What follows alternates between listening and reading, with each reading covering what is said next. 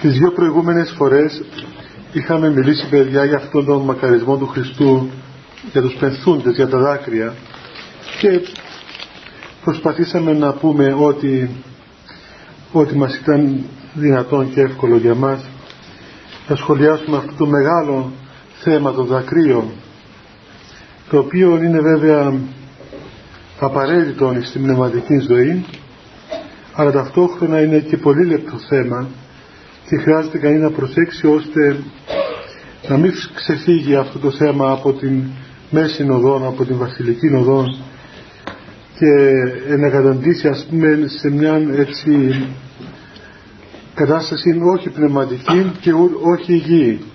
Και αυτό βέβαια είπαμε ότι πέρα από αυτά που λέγονται και όσα μπορούν να λεχθούν σε μια ομιλία το καλύτερο είναι ο άνθρωπος να έχει οπωσδήποτε έναν πνευματικό ιατρό, έναν πνευματικό πατέρας ο οποίος θα παρακολουθά αυτή την εξέλιξη της πνευματικής του ζωής και ανάλογα θα του, θα του ε, συμβολεύει, θα του υποδεικνύει ας πούμε εάν αυτός ο τρόπος που ζει την Χριστό ζωή, που προσεύχεται, που, που κλαίει ακόμα, που αισθάνεται το, την παρουσία του Θεού είναι υγιής ή είναι για Αυτόν διότι μπορεί μεν τα δάκρυα και αυτά όλα τα οποία λέμε να είναι πράγματι ε, ουσιώδες στοιχείων όμως καμιά φορά μπορεί υπάρχουν άνθρωποι οι οποίοι ε, δεν έχουν την δύναμη ή δεν έχουν την ψυχική υγεία ακόμα ώστε να μπουν σε αυτόν τον χώρο το πνευματικό. Δεν είναι ακόμα όριμοι και χρειάζεται κανείς να περιμένει ή να προσέξει ας πούμε με τον τρόπο που λειτουργούν αυτά τα πράγματα μέσα του και αυτά οπωσδήποτε θα τα δει, θα τα διαγνώσει ένας έμπειρος πνευματικός πατέρας στον οποίο όπως όλοι μας ε, είναι απαραίτητο να έχουμε, την, να έχουμε να αποθέσει την πορεία της, της, ε, του αγώνος μας, της ζωής μας. Νομίζω ότι έμειναν ακόμα μερικά πράγματα τα οποία να πούμε σήμερα και να προχωρήσουμε εάν προλάβουμε στη μελέτη ενός άλλου μακαρισμού του Χριστού. Εκείνο το οποίο ήθελα να πω και νομίζω δεν το ολοκληρώσαμε την άλλη, τις άλλες φορές είναι ε, για, το, για την ύλη των δακρύων όπως λένε οι πατέρες δηλαδή από πού κανείς παίρνει αιτίες για να κλαίει και όπως είπαμε και την άλλη φορά σε κάθε άνθρωπο αυτά τα πράγματα λειτουργούν. Μπορούμε να πούμε έτσι και κατά τρόπον προσωπικών και μοναδικών. Όμως υπάρχει ένας γενικός σχετικός κανόνας μέσα στον οποίο κινούμαστε όλοι ανεξαιρέτως. Και βέβαια ο καθένας μας βέβαια κρατάει τη δική του την προσωπική λεπτομέρεια στον αγώνα αυτόν. Όμως για να κινηθεί η ψυχή μας σε, σε, σε δάκρυο, δηλαδή σε αίσθηση, πρέπει να καλλιεργηθεί, πρέπει οπωσδήποτε να αποκτήσει μία ευαισθησία, ε, να αποκτήσει κάποια, κάποια αισθητήρια τα οποία να, να ανήσουν, να, να κεντούν την ψυχή. Αυτό λέγεται και κατάνοιξη από το, από τον ίσο, από το κεντό δηλαδή, να κεντούν την ψυχή και έτσι να κινείται η ψυχή μας ας πούμε ε, σε αυτήν την κατάσταση της αγάπης του Θεού και των δακρύων όπως συμβαίνει εξάλλου και στην καθημερινή μας ζωή. Βλέπετε για να γελάσουμε παραδείγματος χάρη θυμόμαστε κάτι αστείο. Για να κλάψουμε θυμόμαστε κάτι τραγικό. Ένας άνθρωπος που θυμάται ένα, ένα αγαπημένο του πρόσωπο. Κάποιες μέρες ξέρω εγώ καλές την πατρίδα του ξέρω εγώ οτιδήποτε το συγκινεί μόλις το θυμηθεί αμέσως αυτή η ανάμνηση, αυτή η μνήμη του κεντά την, την ψυχή του, την, των ψυχικών του κόσμου και συγκινείται, κλαίει, ε, κινείται μέσα όλη αυτή η διαργασία ας πούμε των ψυχικών συναισθημάτων.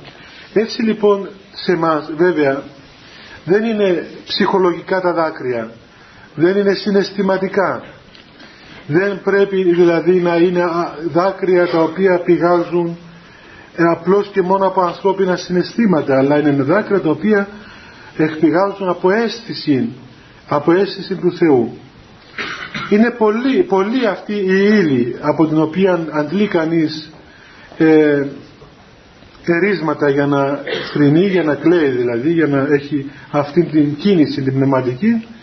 Όμως νομίζω εκείνο το οποίο στην νεανική ηλικία είναι το, αυτό το οποίο αρμόζει είναι ακριβώς ε, ο άνθρωπος να μάθει να κινείται εις ευγνωμοσύνη προς τον Θεό αισθανόμενος την άπειρη αγάπη του Θεού.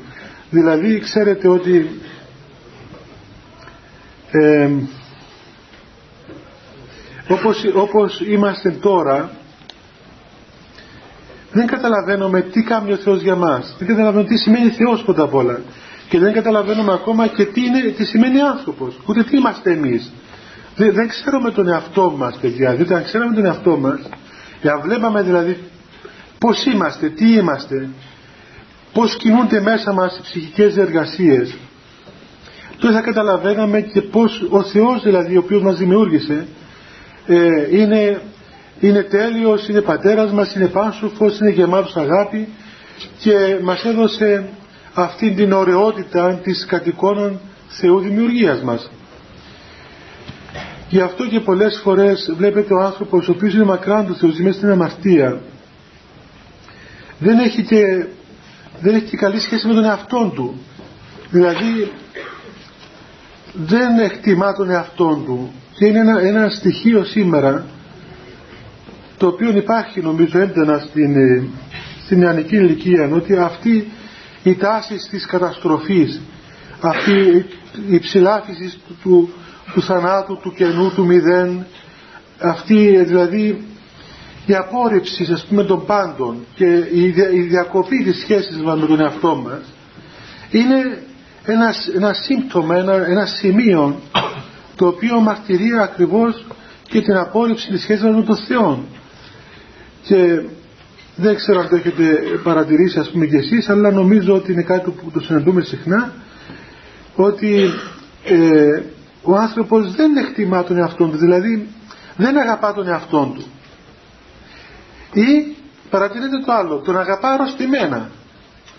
Και είναι ξέρω εγώ πολύ εγωιστής που είναι μια αρρωστημένη αγάπη αυτή και είναι, είναι και αυτός θάνατος διότι ο εγωισμός εγκλεί τον άνθρωπο στο άτομο του δεν τον αφήσει να κοινωνήσει με τους άλλους και με τον Θεό. Και ο άνθρωπος ο οποίος δεν κοινωνεί με άλλους είναι νεκρός είναι φυλακισμένος έτσι άνθρωπος δηλαδή που δεν αγαπάς σωστά που δεν εξέρχεται του αυτού του να συναντήσει τον άλλον άνθρωπο και πολύ περισσότερο τον Θεό αυτός ο άνθρωπος οπωσδήποτε ε, στερεί το κύριο χαρακτηριστικό της υπόστασής του.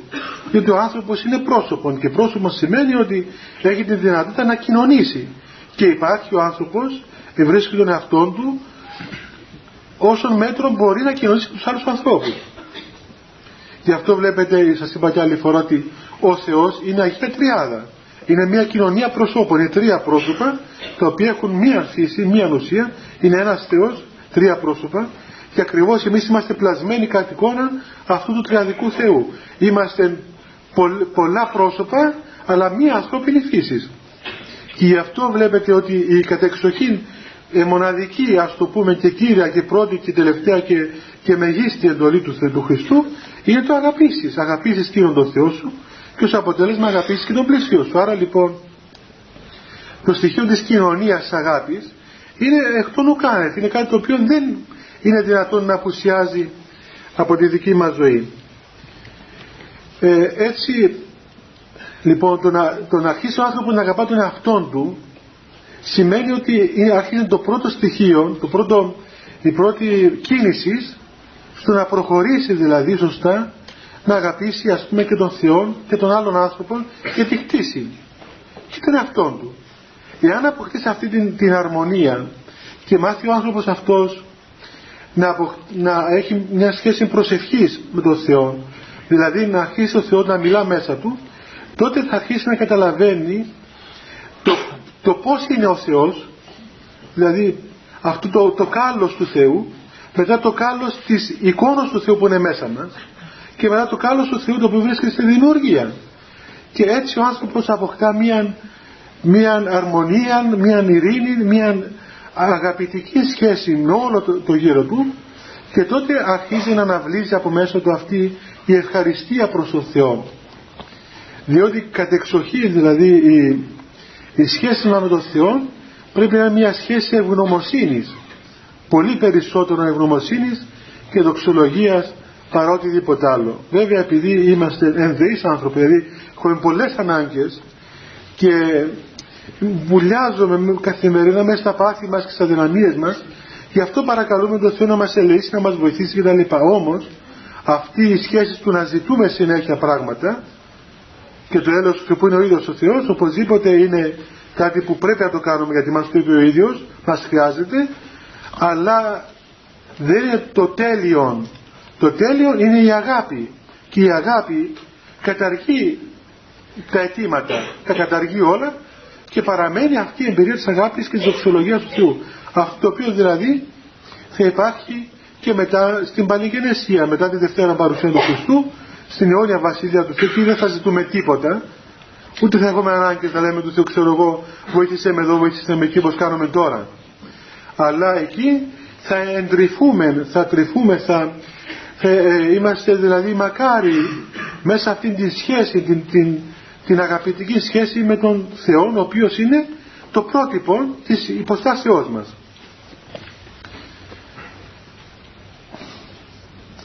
δεν ξέρω παιδιά έτσι πώς να σας το δώσω να καταλάβετε αλλά είναι αποδεδειγμένο από την πείρα των, των Αγίων ότι όσο κανείς ε, ε, βρίσκεται μέσα στα πάθη τόσο δεν καταλαβαίνει τίποτα από το τι συμβαίνει γύρω του.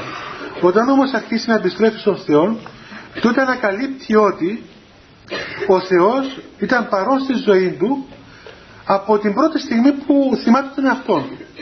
Ενώ τώρα λέμε καμιά φορά πολλοί λένε πού είναι ο Θεός; Και δεν το βλέπουμε τον Θεό. Και γιατί ο Θεός ξέρω απουσιάζεται και φαίνεται, φαίνεται έτσι σαν ένας, ένας μεγάλον, μεγάλος απόν ο Θεός. Σαν να απουσιάζει. Το παράδοξο ότι απουσιάζει όμως από ανθρώπους που δεν έχουν ακόμα σχέση μαζί του. Μόλις πλησιάσει κανείς τον Θεός τότε ο Θεός γίνεται παρόν. Και βλέπει ότι είναι παρόν σε όλα τα βήματά του. Και ήταν παρόν ακόμα ο Θεός. Και όταν είμαστε βρέφοι και όταν είμαστε μικρά παιδιά και όταν αμαρτάναμε και όταν ε, εμείς εκκυλιόμαστε μέσα στον το, δέδαλο, το σκότος της αμαρτίας ο Θεός ήταν παρόν. Και όχι μόνο παρόν αλλά μας φώναζε να έρθουμε κοντά Του. Εμείς δεν ακούγαμε τότε και ακούμε, ακούμε τώρα. Τώρα καταλαβαίνουμε τι έκανε ο Θεός για μας και αυτή η, η αίσθηση ακριβώς των μεγάλων ευεργεσιών του Θεού κινεί την ψυχή σε, σε κατάνοιξη, σε δάκρυον σε πολλή ευγνωμοσύνη, σε δοξολογία, σε προσευχή. Αυτή η κατάσταση είναι η υγιής κατάσταση η οποία αρμόζει και στην νεανική ηλικία. Βέβαια υπάρχουν και πολλά άλλα. Όταν ο άνθρωπος προχωρήσει ακόμη και στην ηλικία ξέρετε τότε το βοηθάει και η ίδια η φύσης, η φύσης του να, να, να μπει σε άλλες θεωρίες, σε άλλους χώρους δηλαδή πνευματικούς όπως παραδείγματος χάρη είναι η αίσθηση του θανάτου.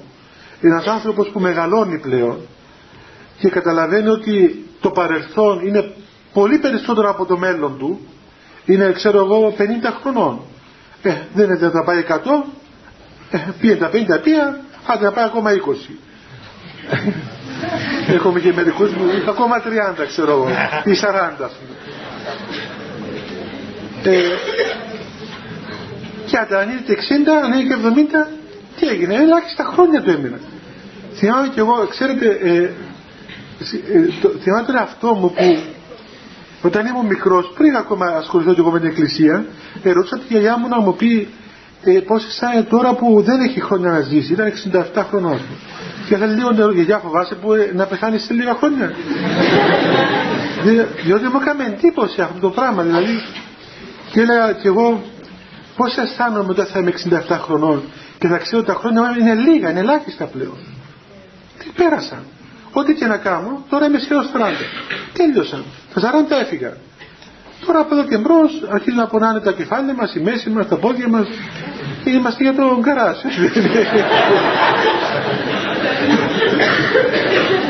Δεν είναι για πολλά πράγματα. Ε, δηλαδή βοηθάει η φύσης του ανθρώπου Όταν βέβαια έχει και σώστας φρένας. Γιατί δυστυχώς καμιά φορά τα πάθη είναι παραλογισμός. Να βλέπεις γέρον άνθρωπο να, πούμε, να προγραμματίζει για το μέλλον ή να επενδύει ας πούμε και να μετρά τα λεφτά του κάθε μέρα. Είναι, είναι, είναι παραφροσύνη, πράγματι, είναι παραφροσύνη. Ε, δηλαδή ας πούμε πού θα πάεις ας πούμε, πού θα πάεις, δηλαδή πόσα θα φάεις ας πούμε. Είναι δυνατόν να, να μα και τα χαρτονομίσματα να άτρωγες, θα τρώγεις αυτά που έχεις. Οπότε είναι παραλογισμός, αλλά το πάθη παιδιά, το, το, το, το πάθος είναι τύφλωσης του, του οφθαλμού της ψυχής. Και ο άνθρωπος γίνεται τυφλός και δεν καταλαβαίνει. Δεν καταλαβαίνει, είναι φοβερό πράγμα. Ο Θεός να μας φυλάει δηλαδή. Ξέρετε ότι όλοι είμαστε επικίνδυνοι γιατί απάθη είναι μέσα μας. Και ακόμα ε, και αυτή η βαθία αίσθηση της μετανοίας την οποία είχαν οι Άγιοι. Και αυτό ακόμα είναι κάτι το οποίο είναι, είναι ε, ένα φαινόμενο το οποίο βοηθάει η ηλικία. Ένα νέο παιδί δηλαδή, στα 20-22 του χρόνια, έστω και κάνει πολλές αμαρτίες, δεν είναι δυνατόν να βιώσει, εκτός και αν του δοθεί ειδική χάρη από τον Θεό, αλλά φυσιολογικά στο πούμε έτσι, δεν μπορεί να βιώσει το γεγονός του θανάτου του. Είναι νέος, θα είσαι μακριά από αυτό. Ούτε το γεγονός του εγώ της φθοράς, ούτε το γεγονός του, του λίγου χρόνου έχει μέλλον προς το παρελθόν του είναι πολύ λίγο. Ούτε και το γεγονός της μετανοίας, διότι είναι έτσι η φύση του. Είναι, είναι νέος άνθρωπος, έχει ορμή, είναι ένα, ένα, ένα, ένα αντικείμενο το οποίο είναι στην απογείωση τώρα. Στο αεροπλάνο που σηκώνεται πάνω και ακόμα είσαι μεδεμένες στις ε, αυτές, τις, ε, τις ζώνες. Είναι, είσαι στην απογείωση. Οπότε σε αυτό το διάστημα δεν πιάνουν αυτά τα πράγματα τόσο. Πιάνει όμως η αγάπη του Θεού. Πράγματι στην ιανική ψυχή υπάρχει αυτή η αγάπη του Θεού. Και καλλιεργείται. Καλλιεργείται όταν ο άνθρωπος μέσα του καλλιεργεί αυτές τις άπειρες ευεργεσίες του Θεού. Και όταν λέω ευεργεσίες δεν εννοώ να κάνουμε όπως πολλοί που κάνουν. Λένε ότι ναι πάτερ μου εγώ πιστεύω στο Θεό διότι ό,τι του ζήτησα μου το έδωσε. Ε, ξέρω που προσευχήθηκα να πάω στο πανεπιστήμιο, μπήκα, προσεύχομαι να περάσω μαθήματα να τα περνώ, προσεύχομαι να έχω το ένα το, μου το κάνεις, δηλαδή όταν σου κάνουν τα χατσίρια σου ας πούμε όλα πάνε καλά. Εάν κάτι δεν το κάνει, τότε αρχίζω να, να τον διαγράφω αν υπάρχει. Αφού δεν, μου, δεν με εξυπηρετά, γιατί να υπάρχει. Ε, όπως ξέρω εγώ, μερικοί διαρωτούν, ας πούμε, γιατί δεν με βοηθάς ο Θεός αφού τον παρακαλώ. Έτσι, υπάρχει, υπάρχει μια λογική σήμερα, μια λογική η οποία λέει, κοίταξε, τον παρακαλώ, τον παρακαλώ. Μπορεί να μου κάνει αυτό που θέλω, μπορεί να μου το κάνει.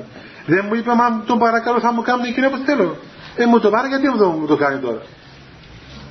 Και γιατί τι διαφορά έχω εγώ που τον παρακαλώ και δεν το κάνει από εκείνο που δεν τον παρακαλά; Και το κάνει και δεν το κάνει, του είναι αδιάφορο. Δηλαδή είναι μια λογική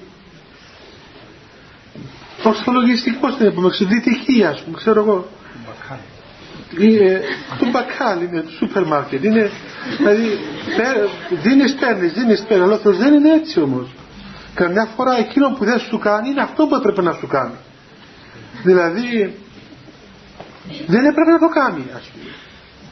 Δεν σημαίνει ότι ό,τι θέλεις και ό,τι σου αρέσει είναι αυτό που πρέπει και να γίνεται. Διότι ο Θεός έχει πιο πολύ μυαλό από εμάς και βλέπει τα πράγματα μέσα στην, μέσα στην αιώνια ύπαρξή μας. Όχι στην πρόσκαιρη ύπαρξή μας. Έτσι, και εγώ ας πούμε είχα έναν καθηγητή στη σχολείο που είμαι στη Λεμεσό που μέσα στο, μας έκαμε χημείο, καμίος πέθανε τώρα. Λοιπόν, ήταν πιο καλός μας καθηγητής. Γιατί, γιατί στην, ναι, στην ώρα του τρώγαμε παγωτά, κάναμε ας πούμε, αυτά. Τον είχαμε τρία χρόνια. Αλλά στην τετάρτη τάξη όμω μείναμε όλοι με αναξεραστεί όπως το λένε, διότι ήρθε ο επόμενος ο οποίος δεν είχε διάθεση να μας κερνά παγωτό στο μάθημα και εμείς δεν ξέραμε τίποτα. Εγώ μόνο το νερό ήξερα να γράφω. Τίποτα άλλο. Και μετά πήρα 8 το πρώτο τρίμηνο. Ε, ήταν πολύ καλός καθηγητής για τρία χρόνια, αλλά στο σύνολο δεν μάθαμε τίποτα στη χημεία. Διότι πράγματι ήταν τόσο πολύ καλός που μας κατέστρεψε από την πολύ του καλοσύνη. Διότι ό,τι θέλαμε κάναμε. Κύριε να βγω έξω να βγεις. Ε, να κοιτάζω στο παράθυρο κοίταζε. Ε, ό,τι, ό,τι ήθελε. Γινόταν, ήταν, δεν, ήταν, δεν ήταν χαζός, ήταν πολύ καλός. ο άνθρωπος αυτός και εμείς βέβαια άλλο που δεν θέλαμε να εκμεταλλευτούμε την κατάσταση. Λοιπόν, ο Θεός όμως δεν είναι έτσι.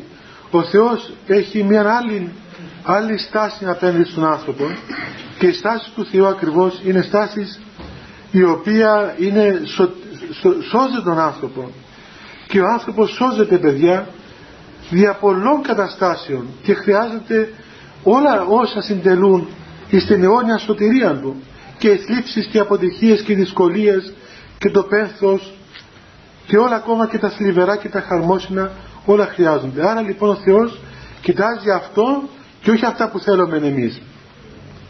Έτσι ε, καλλιεργείται κανείς, ευγνωμονεί τον Θεό, δοξολογεί τον Θεό και κινείται η ψυχή του στην, στην κατάνοιξη, στην αγάπη του Θεού.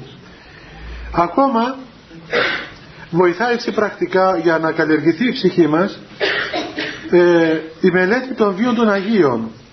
Όταν διαβάζουμε τους βίους των Αγίων και βλέπουμε πώς οι Άγιοι βίωσαν τον Θεό και πώς οι Άγιοι αγωνίστηκαν και πώς ζούσαν μαζί με τον Θεό και πέρασαν δια των πολλών αγώνων αυτών στη συνάντηση του Θεού τότε και εμπλουτίζεται ε, ο νους μας με αγαθές έννοιες και με υλικό πνευματικό ώστε να το, να το χρησιμοποιούμε στην ώρα της προσευχής αλλά υπάρχει και ένα άλλο μυστήριο ότι όλα αυτά τα πράγματα είναι γραμμένα με το Πνεύμα του Άγιο και όταν διαβάζουμε ένα κείμενο το οποίο είναι θεόπνευστο, είναι γραμμένο με Πνεύμα Άγιο τότε η ψυχή μας κοινωνεί με αυτό το Πνεύμα του Άγιο και τρέφεται η ψυχή και βοηθιέται όπως βοηθείται σχεδόν στην προσευχή.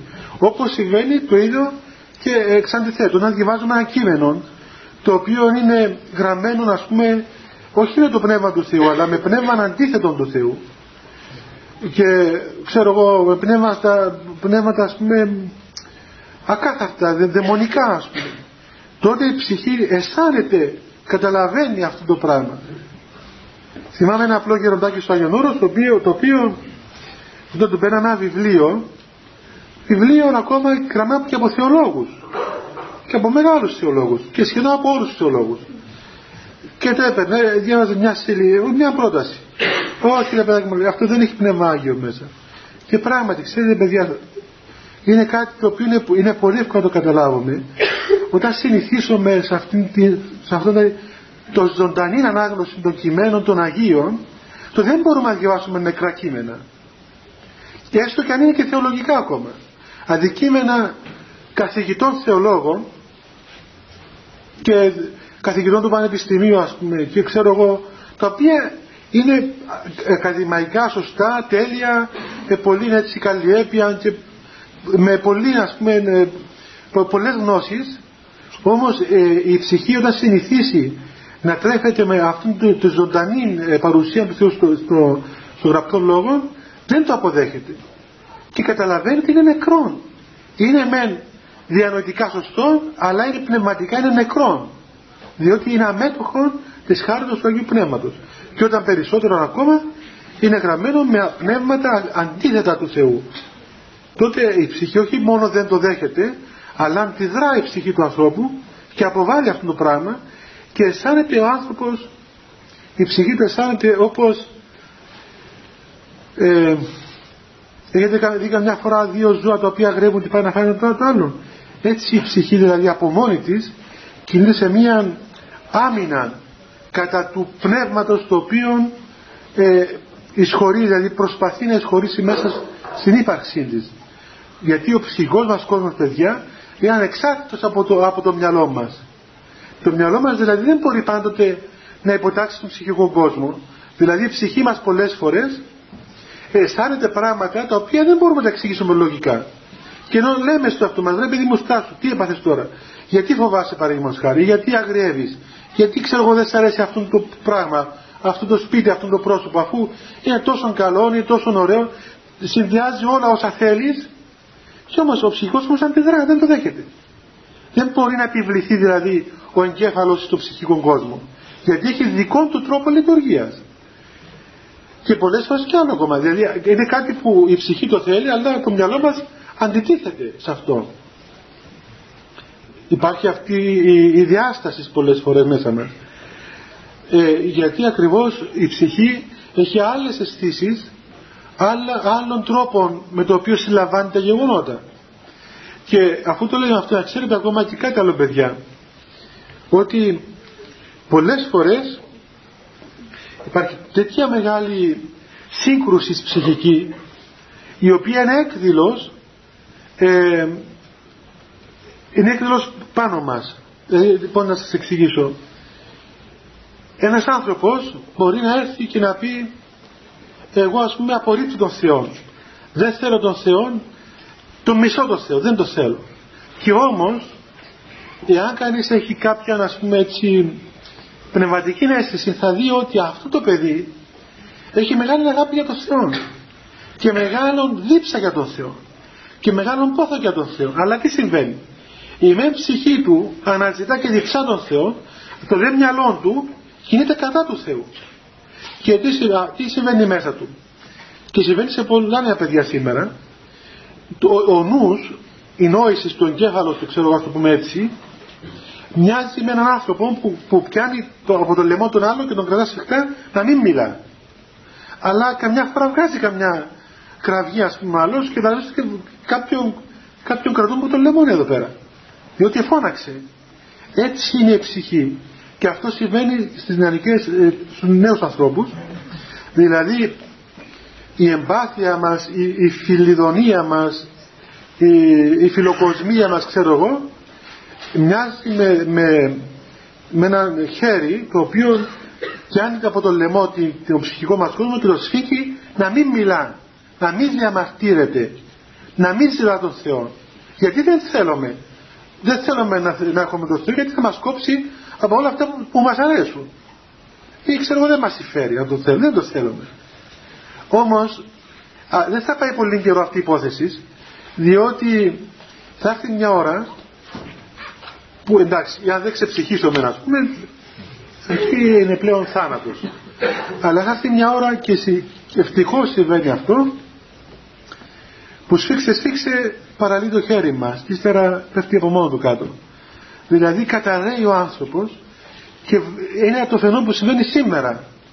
Ότι ε, ο νέος άνθρωπος στην ηλικία των 22, 23 κτλ αρχίζει και πλέον επιστρέφει και ψάχνει τον Θεό. Διότι, διότι ε, δεν κατάφερε πλέον να στραγγαλίσει το ψυχικό του κόσμο και αντέδρασε μέσα από την ψυχή του, από μόνη της αντέδρασε και έκαμε με το όλα σου έφαγε τόσο καιρό. Είναι μια κίνηση αυθόρμητη. Και βλέπουμε τότε, το τότε ψάχνει. Και τότε κινείται όλος ο άνθρωπος της αναζήτησης του Θεού. Αυτό είναι κάτι πολύ παρήγορο και πολύ εθαρρυντικό και είναι ένα στοιχείο το οποίο είναι σε έξαρση σήμερα. Αυτός θα το πιστοποιώ και εγώ που εξομολογώ ας πούμε τόσο ανθρώπους σαν πνευματικός και βλέπω πράγματι αυτό το γεγονός της αναζήτησης του Θεού. Ε, διότι υπήρξε, υπάρχει αυτή η πρόκληση στη μεγάλη σήμερα τα παιδιά μέσα στην εφηβεία ξέρω εγώ δεν μπορούν να είναι ζαλισμένα από τα πάθη. Πάνε κάνουν οτιδήποτε τους. Είναι τόσο εύκολο να κάνουν τα πάντα. Τα κάνουν, τα γεύονται και ξαφνικά αρχίζουν να κάνουν με τον όλα, όλα όσα έβαλα μέσα τους. Και εάν έχουν ακόμα κάποια ελάχιστη δύναμη τότε σιγά σιγά σιγά ανακαλύπτουν την πόρτα του Θεού. Σας είπα κι άλλη φορά για ένα παιδί το οποίο ακριβώς ήρθε μια φορά εκεί στον γέροντα και του έλεγε ότι έλεγε ότι ξέρω εγώ κατά του Θεού και διάφορα πράγματα.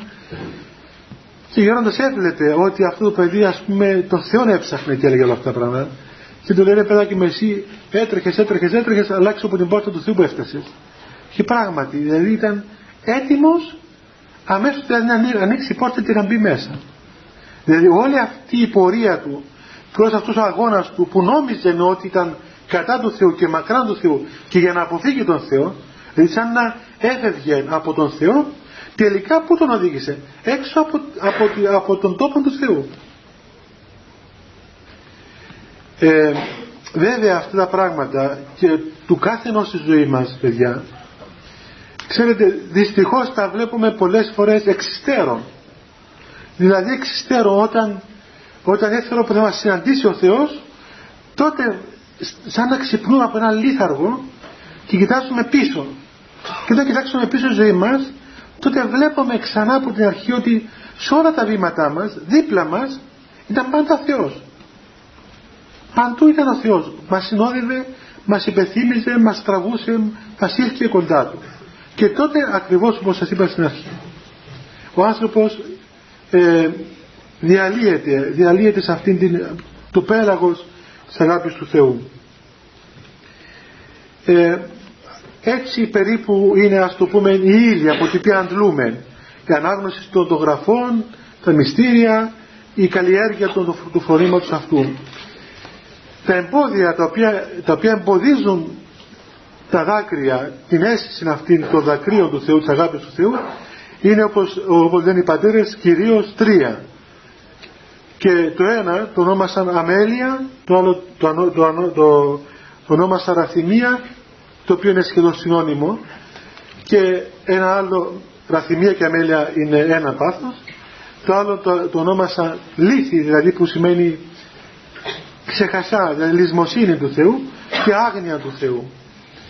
Από όλα αυτά, από όλα αυτά τα πάθη γεννούνται όλα τα υπόλοιπα τα οποία μας απομακρύνουν. Δηλαδή η μένα μέλια και η ραθυμία γεννά κυρίως στα σωματικά και στα αρχικά πάθη η, η λύθη το να φύγει ο νους από τον Θεό γεννάει ας πούμε το να προσκοληθεί κάπου αλλού να φύγει από τον Θεό και να γίνει οτιδήποτε άλλο και όπως ένα, ένας λόγος των πατέρων λέει ότι νους αποστάς του Θεού ή κτηνώδης γίνεται ή δαιμονιώδης δηλαδή όταν ο νους του ανθρώπου φύγει από την έννοια του Θεού, φύγει από τον Θεό, δύο πράγματα μπορεί να γίνει. Ή δαιμονιώδης, δηλαδή θα περιπέσει στα δαιμονικά πάθη της, του εγωισμού, της καινοδοξίας, της ίησης, της φιλαρχίας, όλων αυτών των παθών τα οποία είναι, είναι δαιμονικά γιατί αυτά είναι η ουσία του σατανά ή κτηνώδης με την έννοια θα περιπέσει στα αρχικά πάθη θα εμπλακεί εκεί μέσα στην, στην, στην ύλη, στη φιλαργυρία, στην φιλιδονία, στη φιλαυτία και θα περιπλέξει σε άλλες καταστάσεις. Είναι τα δύο, τα δύο αποτελέσματα όταν ο νους του ανθρώπου αποφύγει, φύγει μακρά του Θεού. Και η άγνοια αυτό το, το να μην γνωρίζει ο άνθρωπος τον Θεό και να μην θέλει να μάθει τον Θεό και αυτό βέβαια είναι ένα, ένα πέλαγος σκότους στο οποίο μπαίνει κανείς και απορεί, απορεί ας πούμε που θα βγει, μέχρι που θα βγει. Ε, Υπάρχουν και άλλα πολλά άλλα πράγματα, έτσι, ε, σε σημείωσα μερικά τα οποία οι πατέρες τα ονομάζουν ως εμπόδια και βέβαια ο καθένας θα το δει εις το μέτρο των δικών του καταστάσεων. Έτσι οι πατέρες είπαν ως εμπόδιο των δακρύων των θόρυβων και τα λέω θόρυβο είναι το θόρυβο που ακούμε ξέρω εγώ από το παράθυρο αλλά εννοούμε των εσωτερικών θόρυβων που είμαστε γεμάτοι μέσα μας πράγματα. Είμαστε ανήσυχοι δηλαδή. Γιατί συνέχεια μέσα μας βάζουμε πράγματα, δηλαδή υλικό άχρηστο. Όλα τα νέα θέλουμε να τα μάθουμε, όλα, σε όλα θέλουμε να μπούμε μέσα, με όλα να μας απασχολήσουν, όλα να, να, να, να γίνουν υλικό να πούμε στη ψυχή μας και στο τέλος μοιάζουμε σαν έναν τόπο, η καρδιά μας, η ψυχή μας μοιάζει σαν την αυλή τους δημοτικούς σχολείου που φωνάζουν όλα τα μωρά και να ακούσεις τίποτα ας πούμε. Και πού να κάτσεις τώρα να ακούσεις με το θόρυβο όλο, τι θα σου πει αυτός. Για να μιλήσει ο Θεός και για να μιλήσει και ο αυτός μας στον εαυτό μας, πρέπει να υπάρχει κάποια ησυχία. Όταν υπάρχουν τόσοι θόρυβοι μέσα μας, τόσοι θόρυβοι μέσα μας, τότε δεν είναι δυνατόν να ακούσουμε τίποτα και χάνουμε επαφή. Όπως το ράδιο που έχει παράσιτα. Πες τα πολλά παράσιτα, αδύνατο πράγμα να καταλάβεις τι θέλει να πει ο άλλος άνθρωπος. Αυτή που ο πολυθόρυβο της, της ψυχής είναι ένα στοιχείο το οποίο βλάπτει. Οι μέρημνες ηλικές, η κατάκρισης, ο εγωισμός, η δικαιολογία, η πολυλογία και η καλοπέραση. Ε, ένα στοιχείο Κυπριακών.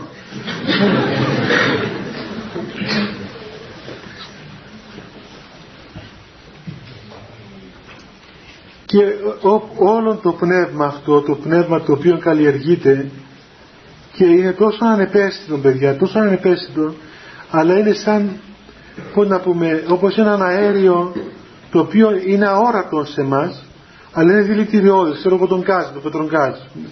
Ε, δεν το βλέπουμε και νομίζω, αν και δεν είμαι καλός στη χημεία, είναι και άοσμο. Ε; Βάλω το μυρωδιά για απλώς για να το πριν, πριν πεθάνομαι, να το καταλάβω. Αλλά στη φύση του είναι άοσμο. Δηλαδή μπορεί ας πούμε να, να αφήσουν ξέρω εγώ γκάζι ας πούμε και που είναι άοσμο δεν θα καταλάβω και πεθάνομαι. Λοιπόν αυτή η, η ατμόσφαιρα ας πούμε της κοσμικότητας που υπάρχει σήμερα, σας είπα και την άλλη φορά.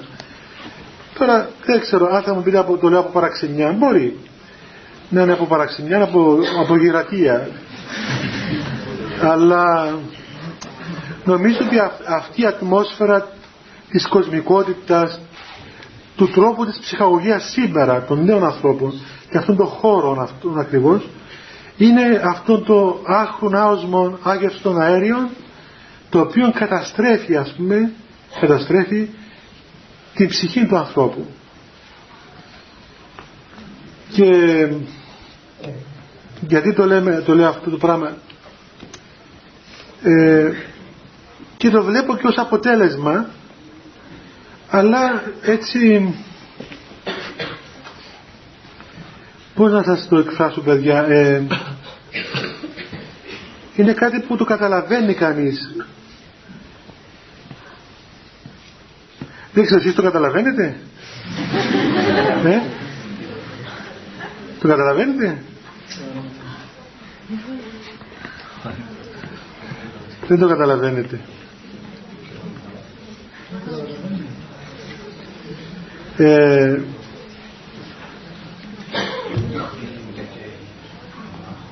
τέλος πάντων εύχομαι να το καταλάβετε κάποτε. Διότι δεν μπορώ να σας δώσω να καταλάβετε άλλος πως δεν ξέρω πώς να σας το εκφράσω. Όμως αυτή, αυτός, αυτός ο ξένος τρόπος ξέρω εγώ τώρα ας πούμε μπειραρία ας πούμε μπειραρία, στην Κύπρο μπειραρία. Λέει κανείς ας πούμε πώς συνδέεται η ψυχολογία του Κύπριου παιδιού με την πυραρία. Η πυραρία είναι ένα πράγμα το οποίο υπήρχε στην Αγγλία.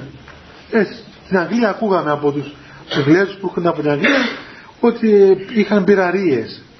Και εγώ ρωτούσα τι είναι πυραρίες, δηλαδή λοιπόν και πίνουν μπύρα ας πούμε. Μόνο μπύρα, μόνο μπύρα. λοιπόν, ή ε, σε διάφορα που ξέρετε εσείς καλύτερα από μένα. Μα αυτά τα πράγματα στην εποχή μου δεν υπήρχαν. Νομίζω δεν υπήρχαν. Είναι, εσείς βέβαια τα, τα βρήκατε. Αλλά ξέρετε ότι και ο τρόπος ψυχαγωγίας ακόμα όταν δεν είναι μέσα στην, μέσα στην όλη έτσι, ψυχοσύνθεση ενός λαού τον αλλοιώνει. Και αυτό δεν το λέω εγώ που είμαι ξέρω εγώ ακοινώνητος άνθρωπος δηλαδή έξω από την κοινωνία αλλά το λέει νομίζω και η ψυχολογία και η κοινωνιολογία σήμερα. Δηλαδή ένας, ένας άνθρωπος ψυχαγωγείται ανάλογα με τα δεδομένα που έχει και τον τρόπο που μεγαλώνει. Τώρα φανταστείτε μας πάρουν εμάς ας πούμε, να ψυχαγωγηθούμε ας πούμε στην Κίνα ε, με τον κινέζικο τρόπο ψυχαγωγίας. Ε, θα, θα είμαστε τους παλιάτσους, ας πούμε. Θα πάμε εκεί πέρα που δεν είμαστε Κινέζοι, ούτε ξέρουμε πώς ψυχαγωγούνται εκείνοι.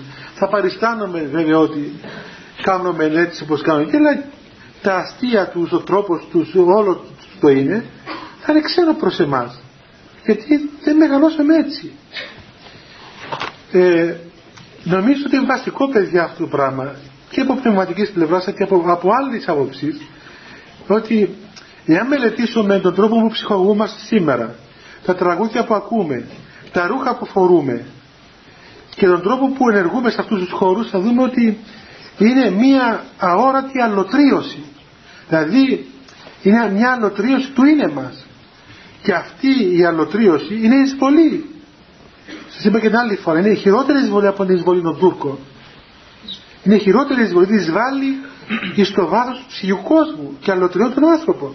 Νομίζω ότι πρέπει να καταλάβετε παιδιά ότι ε, αυτοί οι κίνδυνοι, οι αόρατοι κίνδυνοι που, που εφολεύουν και υπάρχουν στον χώρο μας και μας πνίγουν καθημερινά είναι φοβερότεροι, πιο επικίνδυνοι από τους άλλους που είναι μεν πιο αιματηροί, πιο τραγικοί, αλλά όχι τόσο σημαντικοί.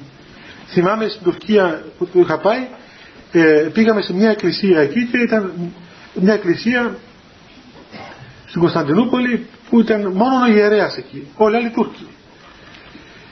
Λοιπόν ήταν μόνος του ο ιερέας και λέω πάτερ τι κάνεις εδώ, πώς φοβάσαι τους Τούρκους. Ε, λέει, ε, δύσκολα τα πράγματα. Το, το Ρώσα εγώ λέω όταν υπάρχουν έτσι αθνικές ας πούμε δυσκολίες σας, ε, ε, σας πολεμούν εδώ αυτοί πώς, πώς, τι κάνουν οι Τούρκοι εναντίον σας. Λέει κοίταξε, οι Τούρκοι κατάφεραν να μας εξαφανίσουν αλλά δεν κατάφεραν να μας ατιμάσουν. Δηλαδή πράγματι μπορεί να μείναν 2.000 άνθρωποι εκεί, Ορθόδοξοι Ρωμνοί ας πούμε, ε, Έλληνες, αλλά δεν αλλοτριώθηκαν. Έτσι, έτσι παιδιά, διαβάστε την ιστορία, διαβάστε τις πηγές και θα δείτε ότι η τουρκοκρατία ενήργησε σαν κάθαρσης στην ιστορία μας και μας έσωσε. Ξέρετε από πόσα κακά μας έσωσε; Πάρα πολλά κακά. Διότι μας έβγαλε από το, το, το, τον κλείδωνα του διαφωτισμού. Φανταστήκατε αν επέφταμε εμείς εκεί στον δίθεν διαφωτισμό που συσκότησε τα πάντα τότε. Και τη δίθεν αναγέννηση που κατέστρεψε ό,τι τίποτε άλλον είχε ό,τι απέμεινε να πούμε η συνορθόδοξον δύση το κατέστρεψε η αναγέννηση και ό,τι απέμεινε το κατέστρεψε ο διαφωτισμός. Αν αυτά τα ρεύματα υπήρχαν στον ορθόδοξο χώρο της Ελλάδος το, τον δικό μας ορθόδοξο χώρο εμείς σε καταστρεφόμαστε υπήρχαμε τίποτα σήμερα τέλος πάντων το λέω αυτό έτσι παρεμπιπτόντως. Δεν είμαι ιστορικός εγώ. Αλλά καμιά φορά ξεγελιάμαι και ασχολούμαι λίγο. Αλλά είναι για να σας δείξω παιδιά ότι ε, όλα αυτά τα πράγματα τα αδιόρατα δηλητήρια καταστρέφουν και την πνευματική ζωή και τη σχέση μας με τον Θεό αλλά και την υπόστασή μας από πάσης απόψεως από πάσης απόψεως και νομίζω ότι είσαστε νέα παιδιά, είσαστε έξυπνοι και αν θέλετε να δείτε αντικειμενικά χωρίς με υποκειμενική κρίση ας πούμε, γιατί μας αρέσει ξέρω εγώ αυτό το περιβάλλον εκεί θα δείτε ότι πράγματι το κυκλοφορούν πνεύμα σε αυτούς τους χώρους είναι ξένον προς εμάς.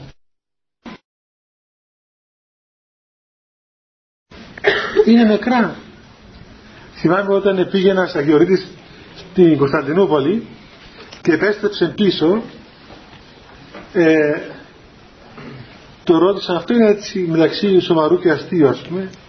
Αυτός είναι λόγιος άνθρωπος και πνευματικός και είναι, λόγιο, είναι λόγιος δηλαδή της εποχής του 30 τότε τέλειωσε ξέρω εγώ ένα σχολείο στην Αθήνα και μιλάει καθαρεύουσαν και τα λοιπά. Πολύ πνευματικός άνθρωπος αλλά έτσι από εκεί δεν υπάρχουν τέτοιοι λόγοι πλέον. Έτσι. ξέλιπε αυτόν το είδος των, των λογίων αυτός ίσως να είναι ο τελευταίος. Έξω αν περισσότερο για κανένα μέρος της Ελλάδος τέλος πάντων. Του, και επέστρεψε, το βρήκα και εγώ. Μέναμε μαζί στο όρος κάτω στο καραβάκι. Και λέω πάτε στο είστε από την πόλη ναι ε, πώς, πώς σου φάνηκε, σου άρεσε; Τι να σου πω τέκνο λέει 12,5 εκατομμύρια πτώματα η πόλη είναι 12,5 εκατομμύρια. Αλλά βέβαια αυτός είπε και κάτι λέει 12,5 εκατομμύρια πτώματα μου λέει 12,5 εκατομμύρια πτώματα τραγικά θύματα ενός δαιμονισμένου καμιλιέρη δηλαδή του Μωάμεθ. Του λέω πρόσεξε πολύ κάτι δεν το μάθουν αυτό και γεννούν τις άπως γεννούν και τον άλλο που πάνε να το σκοτώσουν. Ξέρετε αυτό είναι, είναι σοβαρός λόγος παιδιά διότι ε, ο άνθρωπος είναι αυτή η αίσθηση. Δεν ξέρω αν έχετε πάει σε μουσουλμανική χώρα. Πήγατε που θα έχετε πάει ίσως πάτε και θα δείτε ότι παράξενο πράγμα το Κάιρο ξέρω εγώ αν πάρει για να φορά στο Κάιρο θα δείτε ότι οι χριστιανικές γειτονιές είναι πεντακάθαρες. Mm. μόλις μπείτε εκεί που είναι οι μουσουλμάνοι αμάνα μου Χριστέ. Δηλαδή τι, τι να σας πω. Όσον ανεκτικοί και να είστε με τη βρωμιά θα ιδιάσετε δεν κάνεις ρε παιδάκι μας εδώ χριστιανοί μπορεί να είναι ξέρω εγώ ε, μονοφυσί, τέλο πάντων είναι χριστιανοί. Καθαρίζουν, σκουπίζουν τον δρόμο τους. Στο επόμενο δρόμο Κάνοντα τα σκουπίδια με το ταβάνι της Εκκλησίας. Τι γίνεται. Για ποιο λόγο. Είναι, ο άνθρωπος είναι σύνολο. Και, και το Κοράνι, το Ισλάμ, αυτό ο μουσουλμανισμός είναι κάτι που άπτεται του συνόλου του ανθρώπου ας πούμε. Και βλέπετε είναι έτσι. Και σκοτώνει τον άνθρωπο. Και σκοτώνει τον άνθρωπο σε, αυτές, σε αυτήν του είδους την ατμόσφαιρα. Οχ, πέρασε η ώρα. Τέλος πάντων, ε, θα στα πω γρήγορα τα άλλα παιδιά. Ε, να πούμε και, και τι αποτελέσματα έχουν αυτά τα δάκρυα, έτσι. Αφού είπαμε πώς καλλιεργούνται και τα λοιπά, ποια είναι τα αποτελέσματα. Λοιπόν, ένας κατάλογος αποτελεσμάτων, ο οποίος είναι από τους πατέρες Εκκλησίας.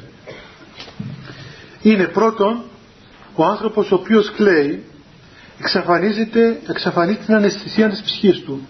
Πάβει να είναι ανέστητος. Γίνεται ευαίσθητος άνθρωπος.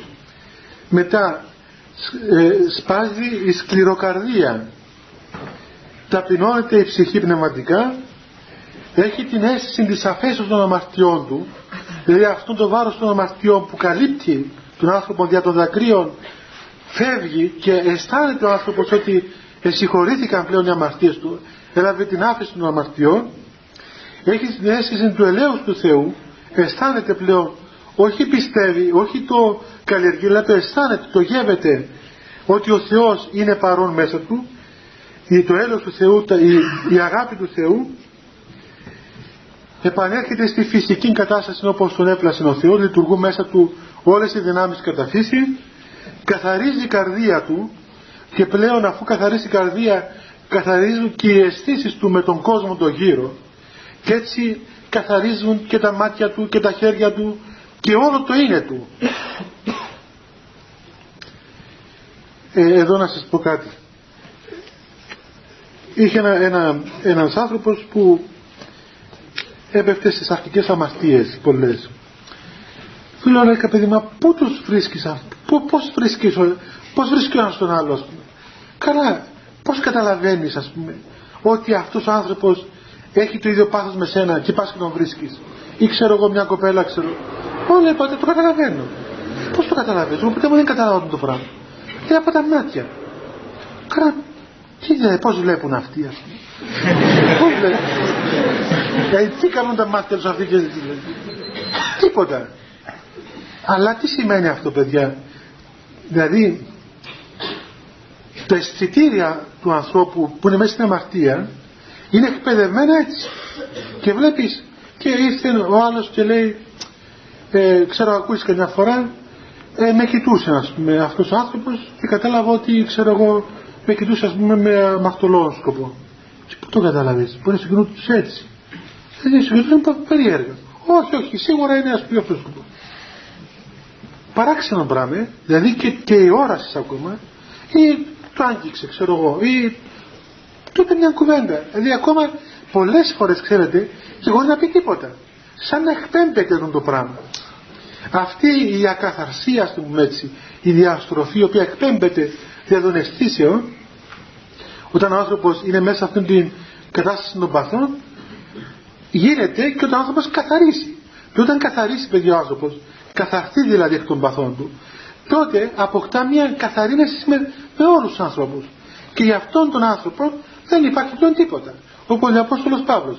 Δεν υπάρχει ούτε άνδρας, ούτε γυναίκα, ούτε εχθρός, ούτε φίλος, ούτε σκότος, ούτε φως, ούτε ξένος, ούτε οικείος, ούτε συγγενής, ούτε ξέρω τίποτα. Όλα οι πάντες και τα πάντα γίνονται ένα Χριστό Ιησού. Και ο άνθρωπος αυτός δεν σκανδαλίζεται ό,τι και να δει και ό,τι και να ακούσει γύρω του και δεν βλέπει ούτε εχθρούς, ούτε, ούτε τον μισούν, ούτε μισά, αλλά ούτε ακόμα βλέπει την αμαρτία. Και έτσι οι αισθήσεις του είναι άγιες. Και μπορεί και να, και να αγκαλιάζει και να φυλά και να, δηλαδή να έχει σχέσεις αγάπης χωρίς πάθος. Έτσι. Δηλαδή φτάνει ο άνθρωπος στην απάθεια, στην καθαρότητα και γίνεται τόσο, τόσο ε, άνετος και ελεύθερος και ευχαριστημένος που τίποτα πλέον δεν του είναι ε, δυσάρεστο και κακό όλη η ζωή κυλάει μέσα σε μια ευχάριστη ατμόσφαιρα γιατί, γιατί καθάρισε τον εαυτό του και μετά λοιπόν υπάρχει η ειρήνη του νου για τον δακρύο ο νους ειρηνεύει ενώ πριν είναι συνέχεια ανάστατος και δουλεύει σαν το καβουδιστήρι και η ευφροσύνη της καρδίας ευφραίνεται η καρδία και τέλος λέει αγαλίασης όψεως λένε οι πατέρες. Δηλαδή τι είναι με αυτό; Και ακόμα και το πρόσωπο του ανθρώπου ε, είναι φαίνεται είναι το πρόσωπο καθρέφτης της ψυχής του άλλου. Και φαίνεται αυτός ο άνθρωπος εκ του προσώπου του. Έτσι όπως έλεγα και οι παλιοί καρδία σε φρενωμένης πρόσωπο θάλη μια καρδιά που είναι ξέρω εγώ χαρούμενη το πρόσωπο της είναι, είναι χαρούμενο δηλαδή ε, ε, φαίνεται όλη αυτή η αρμονία και η ισορροπία του ψυχικού κόσμου σε αυτόν τον άνθρωπο ο οποίος έχει αυτή την πνευματική κατάσταση. Τέλος πάντων, δεν τελειώσουμε αλλά ας το κόψουμε εδώ. Θέλει να ρωτήσετε τίποτα παιδιά;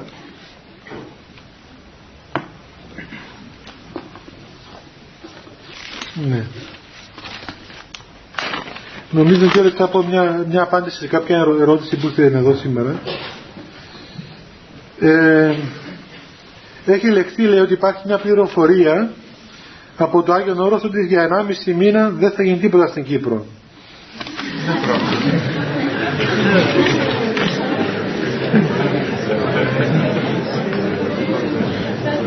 ε,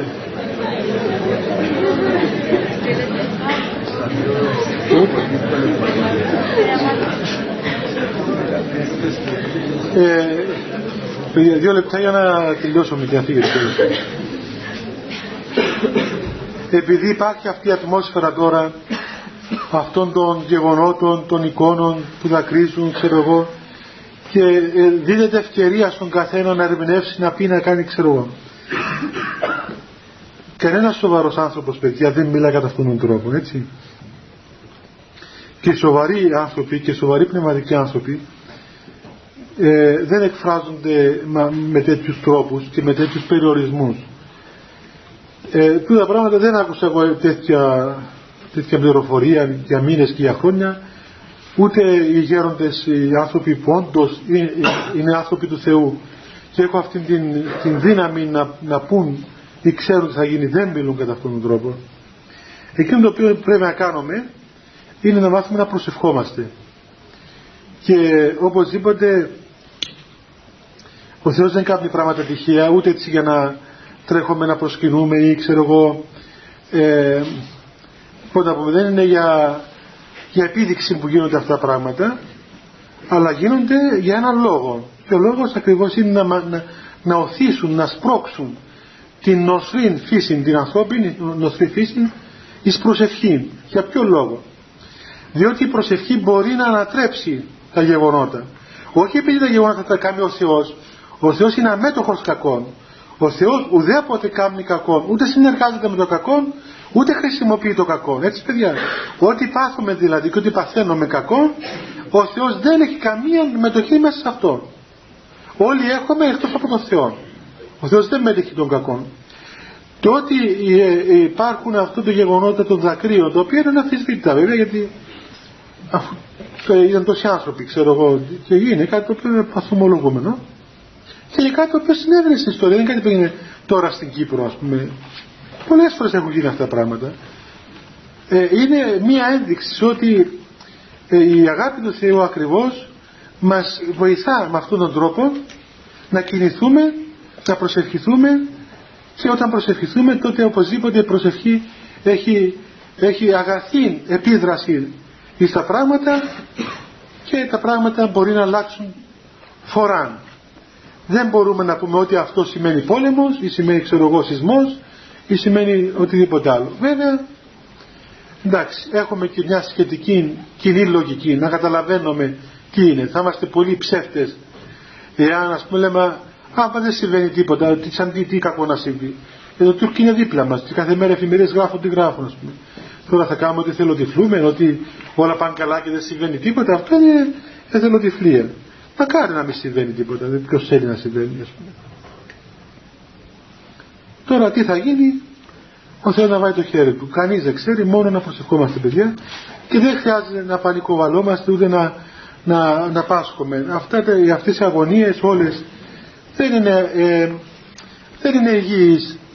Έτσι ο άνθρωπος με ειρήνη και με πολλή εμπιστοσύνη πρέπει να, να, να ζει την ζωή του ξέροντας ότι η ζωή μας είναι ε, μια διάβαση.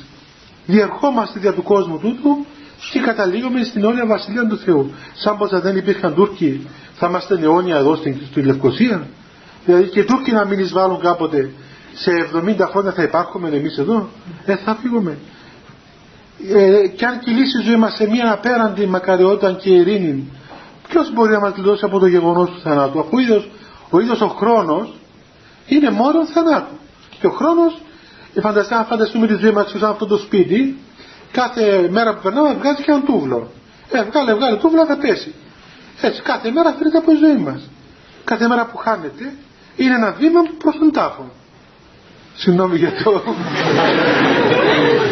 για το παράδειγμα ας πούμε αλλά έτσι είναι. Και αυτό δεν το λέμε για να απελπιστούμε παιδιά. Δεν το λέμε για να απελπιστούμε διότι η απελπισία δεν είναι γνώρισμα του χριστιανού. Αλλά το λέμε για να λογικευτούμε σωστά να προσγειωθούμε και να εξαγορα... εξαγοραζόμενοι των καιρών. Να είμαστε άνθρωποι έξυπνοι να εκμεταλλευτούμε τον χρόνο τούτον ώστε να, να τον αξιοποιήσουμε πνευματικά και αιώνια. Και έτσι τότε μη φοβάστε. Δεν μπορούν ούτε οι Τούρκοι να μας λάψουν ούτε κανένας. Δηλαδή η καλύτερη άμυνα παιδιά η καλύτερη άμυνα δεν είναι να αγοράζουμε πυράβλους. Η καλύτερη άμυνα είναι να μάθουμε εμείς να είμαστε ελεύθεροι άνθρωποι. Μάθετε να είστε ελεύθεροι άνθρωποι. Να μην αλωτριωθείτε από το υπάρχον πνεύμα. Να μάθετε την ιστορία καλά τον τρόπο με τον οποίο οι πρόγονοι μας αντιμετώπιζαν τις καταστάσεις αυτές. Οι πρόγονοι μας ήταν άνθρωποι καυτερικοί ήταν άνθρωποι ορθόδοξοι. Ήξεραν και της υπομονής και της προσευχής να διέρχονται διαμέσου των αιώνων των θύσεων των πολλών και πεδίωσαν. Δεν είναι σαν και εμάς που κάνουν τους ήρωες κάνουν τα διαδηλώσεις και πετάσσουν πέτρες. Αυτό δεν είναι ο, ηρωισμός δεν είναι ο ηρωισμός αυτό το πράγμα. Είναι συστηματολογία, είναι ένδειξης ανοριμότητας δυστυχώς. Έτσι. Η οριμότητα άλλα πράγματα. Δηλαδή από τη μια πετάσουμε πέντε Τούρκους και τη νύχτα πάμε στο night club είτε πως το λένε έτσι. Αυτό δηλαδή είναι, είναι ένδειξης ανθρώπων που, που αξιολόγησαν την ελληνικότητα της Ορθόδοξης Κύπρου και πονούν για τον τόπο τους. Είναι μια πνευματική σχιζοφρένεια.